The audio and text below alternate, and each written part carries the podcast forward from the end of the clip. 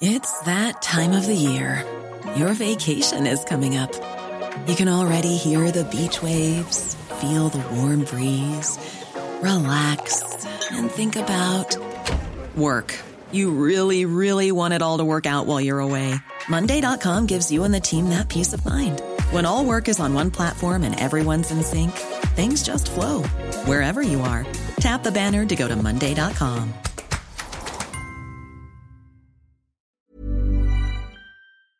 Hi, I'm Lawrence Dallaglio, host of the Evening Standard Rugby Podcast, brought to you in partnership with QBE Business Insurance. The show is available to listen to now and right up to the end of the season when the winners of the Champions Cup will be crowned at Tottenham Hotspur Stadium and the fight for the Premiership title will be decided at Twickenham. QBE is one of the world's leading insurers and they will help your business build resilience through risk management and insurance solutions. Subscribe and download now wherever you get your podcasts. Thanks for listening. ES Audio. From the Evening Standard in London, I'm John Weeks, and this is The Leader. In just one weekend, the Conservative Party has lost not one, not two, but three MPs, including former Prime Minister Boris Johnson. The former Prime Minister said he was quitting Parliament, at least for now, because he was bewildered and appalled at the Privileges Committee's investigation into him. In a statement, he accused the committee of producing a yet to be published report riddled with inaccuracies and reeking of prejudice.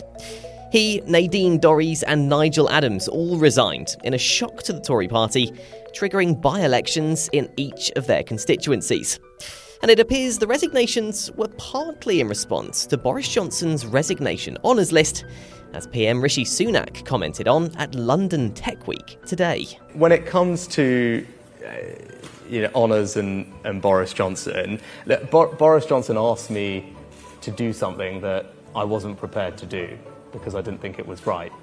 Uh, that was to you know, either overrule the HOLAC committee or to make promises to people. Now, I, I wasn't prepared to do that. As I said, I didn't think it was right. And if people don't like that, then tough. In response to that, Boris Johnson has since said Rishi Sunak is talking rubbish and claims what he actually asked the PM to do regarding his honours list would have been a mere formality.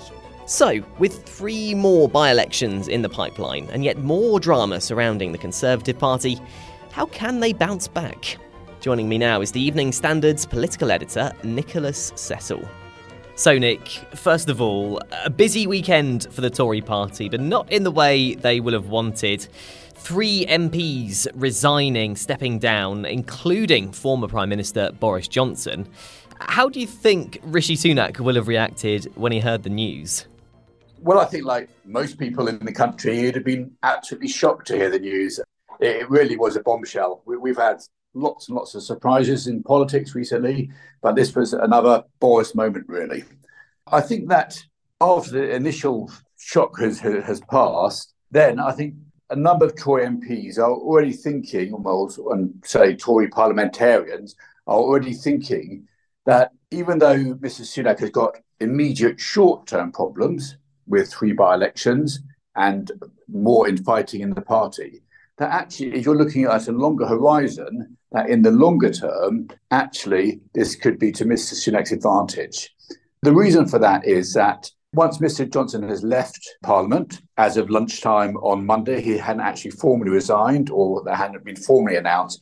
But once he's left Parliament, once a number of his allies, like Nadine Dorries, have also left Parliament, then there may be less turbulence in the Tory party.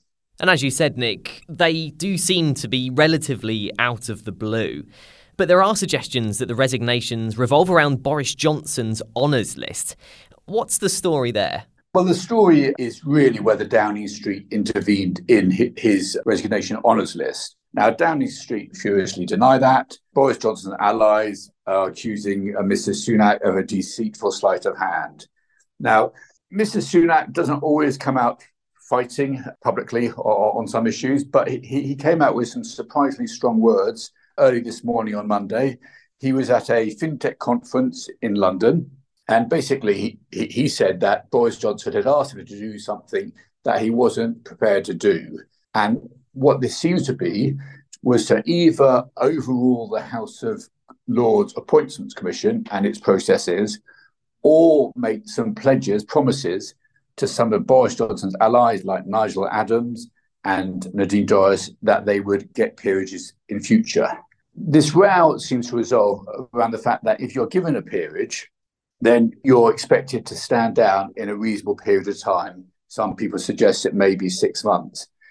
Now, it looks like Mr. Sunak wasn't willing to make that pledge to Boris Johnson's allies that if they stayed as MPs and didn't trigger by elections, he would eventually put them in the House of Lords. So he wasn't willing to give that promise. He didn't want to have any by elections. But what has he ended up with? He's ended up with three by elections, which actually he could win all three, but he could also lose all three. And as you said, Rishi Sunak doesn't always come out with these strong, confident statements. But how do you think his comments today will serve him? I think it will cause some immediate problems because there may well be a backlash against that from Boris Johnson's allies. His allies are often quite vociferous, but they are not in huge numbers. So, this is quite an important point that the vast majority of Tory MPs at Westminster want to get on supporting Rishi Sunak and supporting the government. We're heading towards an election.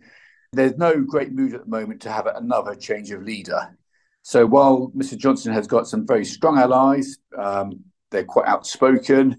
and therefore, there's quite a lot of public rowing going on in terms of, I suspect it will settle down reasonably quickly as the election approaches because most Conservative MPs will want to be turning their guns on Labour rather than infighting within the party. Let's take a break now. In part two, Nick predicts how Rishi Sunak can bounce back from this latest drama. Inflation, the NHS, and on immigration. He is going to stick stick to those and, and to try and deliver because he wants to show that he's a government of integrity and delivery.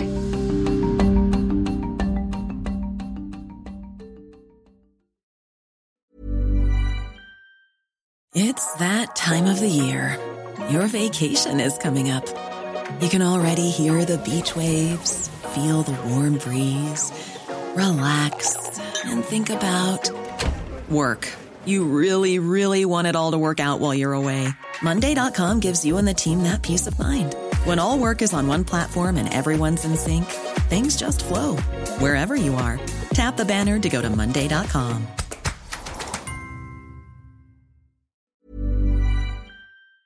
Hi, I'm Lawrence Dallaglio, host of the Evening Standard Rugby Podcast, brought to you in partnership with QBE Business Insurance. The show is available to listen to now and right up to the end of the season when the winners of the Champions Cup will be crowned at Tottenham Hotspur Stadium and the fight for the Premiership title will be decided at Twickenham.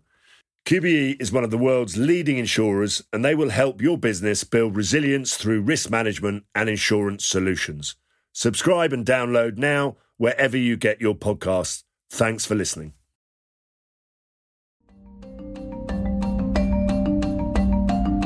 So, are we expecting any more resignations of this nature? Do you think we could see one or two more? No, I, I think it's, it's, still possible. We may see one or two resignations, but will it be enough to destabilise Rishi Sunak? I, I don't think so. So, Nick, with these three by elections coming up, does it look like the Conservatives will lose three more seats? What are the polls suggesting for those areas, and who are the main competitors in each of them? Well, it's, it's very hard to tell. It's still very early days with these by elections. In two of them, the Tories still haven't selected a candidate. So that's how early it is. Certainly on paper, the most vulnerable one for the Conservatives is Uxbridge and South Ruislip in West London.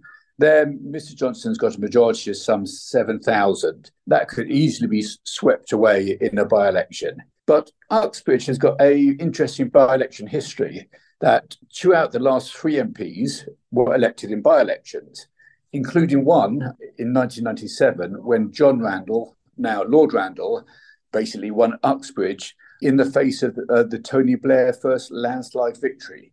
So winning for, for, for Labour in Uxbridge is, is a difficult task. Having said that, the Labour Party is very, very far ahead in the polls, particularly in London. Um, so that will give them a big, big push. The other issue for Uxbridge that everyone needs to remember about is the ULEZ, the ultra low emission zone.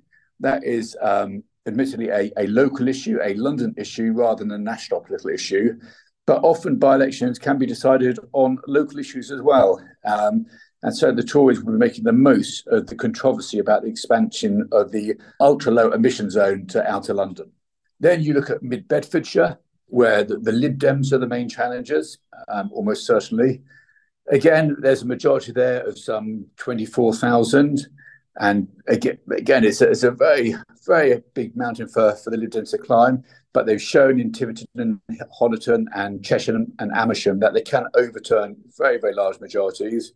And then if you head further north to the third by-election in Selby and Ainsty, there again a Tory majority of 20,000. Selby has often been held by the Tories, but more recently Labour did hold it as well, an MP called John Grogan. So Labour have got a chance, but again, it's, it's, not easy for them there. And as you said, Nick, in the long term, this could actually be a positive thing for the Conservative Party. At the moment, it is looking like another hit for the Tories, though, something else for them to bounce back from. How are you expecting Rishi Sunak to bounce back from this? I think he will just stick to his what he's doing. Basically, he's got his five key pledges. I won't list them all for you, um, but they include on inflation, the NHS, and on immigration he is going to stick stick to those and, and to try and deliver because he wants to show that he's a government of integrity and delivery. I think the problem for Mr. Sunak is that even if he manages to deliver some of these pledges, for example, halving inflation, if inflation falls to, let's say, 5% by Christmas, many wage increases will still be below that. So, in real terms, people will still be experiencing real terms pay cuts. So, presuming there's going to be an election in either spring, possibly summer or autumn of 2024, there's a very big question over whether many voters will actually be feeling better off by then. There's also a, a, whole number of stealth taxes already in the pipeline. The Chancellor has frozen the thresholds for the basic rate of income tax and the higher rate of income tax. So more and more people are going to be dragged into to, to paying tax. And this goes until 2028. So it's still a very difficult economic backdrop for the Tories to fight the next general election. There's more news, interviews, and analysis in the Evening Standard newspaper and at standard.co.uk. That's the leader. Thanks for listening. We're back tomorrow afternoon at 4 o'clock.